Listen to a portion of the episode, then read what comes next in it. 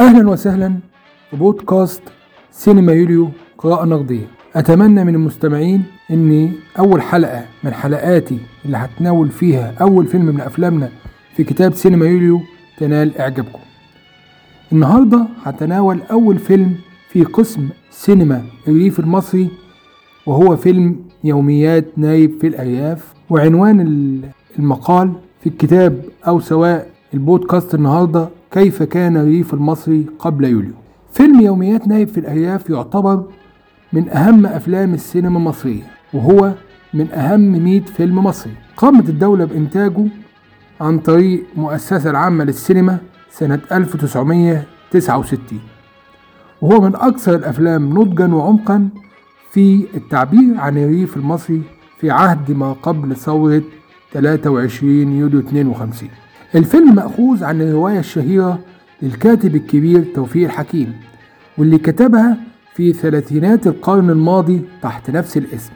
وبالتالي فأحداثها استقاها الكاتب من الواقع الريف المصري في هذا التوقيت حيث كان يعمل وكيلا للنائب العام في هذا الوقت. أحداث الفيلم بتدور حوالين وكيل النائب العام بيحقق في قضية مقتل أحد الفلاحين اللي بيسمى قمر الدولة. ويبدأ الحكيم من خلال البطل اللي هو وكيل النيابة في تشريح واقع الريف المصري في العهد الملكي. وإزاي كانت علاقة الفلاح بالحكومة والقضاء في الوقت ده؟ وكيف كان الواقع مأساوي للفلاح في ذلك العهد؟ حاول البطل اللي هو وكيل النيابة تحقيق العدالة وسيادة القانون. ولكنه للأسف في خلال أحداث الفيلم هيتبين أنه لم يتمكن من ذلك.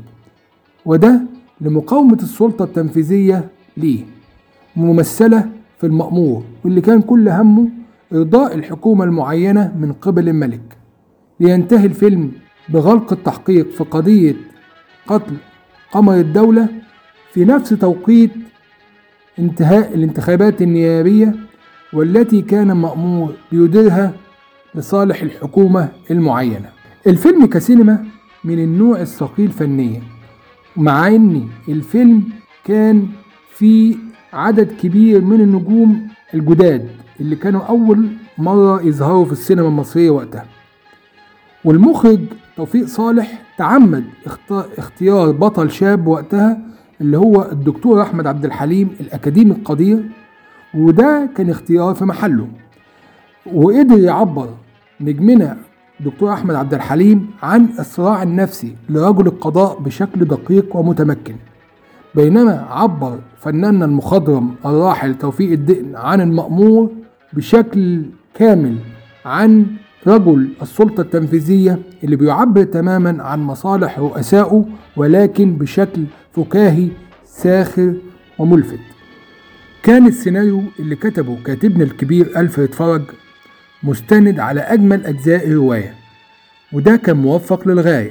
ليه؟ لأنه اعتمد بشكل كبير على التعبير الصادق عن المشاعر الإنسانية المتناقضة وده عبر عنه البطل في حواره الدائم مع نفسه بين الحين والآخر. ومما وضح حجم الصراع النفسي العميق اللي كان بيعاني منه بسبب اللي بيشوفه في القرية من أحداث مثيرة ومؤلمة.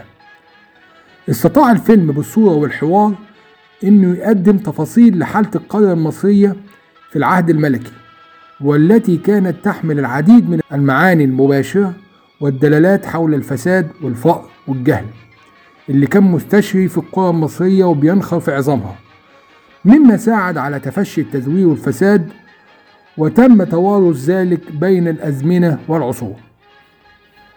من أكثر مشاهد الفيلم سريالية في التعبير عن الصراع الدائر وقتها بين السلطات في العصر الملكي هو مشهد الخناقة الشهير بين زوجات كل من المأمور والقاضي في حين كل واحدة فيهم ارتدت الزي الرسمي لجوزها ووقفت كل واحدة منهم فوق سطوح منزلها وأخذت في كيل الشتائم للأخرى. وهنا عبر الكاتب بقوة عن هذا الصراع الدائر بشكل ساخر ومعبر وسريالي.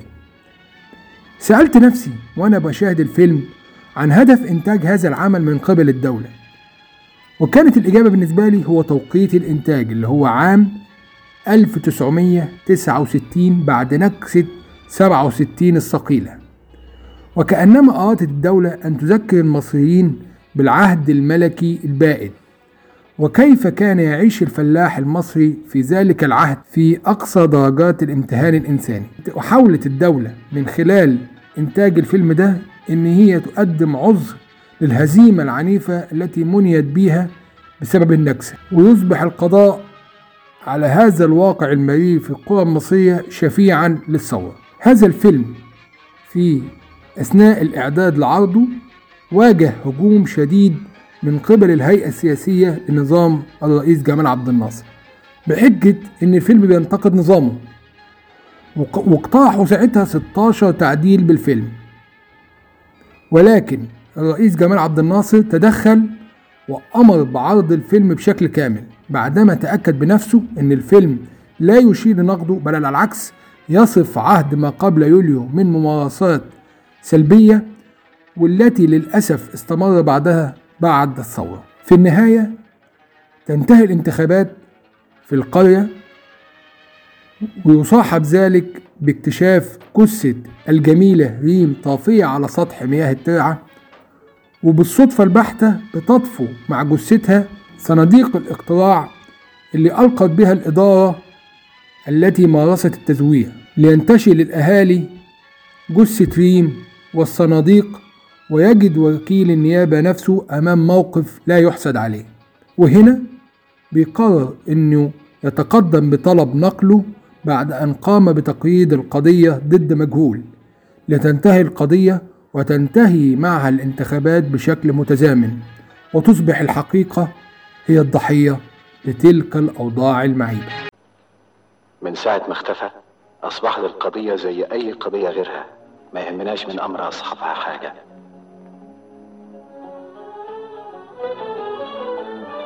ذهب دم كثير أرخص من المداد الذي حضرت به محاضر القضية.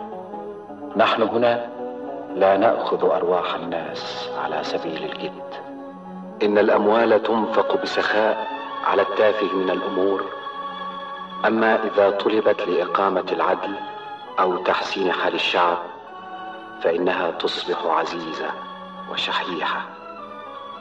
ذلك أن العدل والشعب كلمات لم يزل معناها غامضا عن العقول في هذا البلد. 22 أكتوبر سنة 1935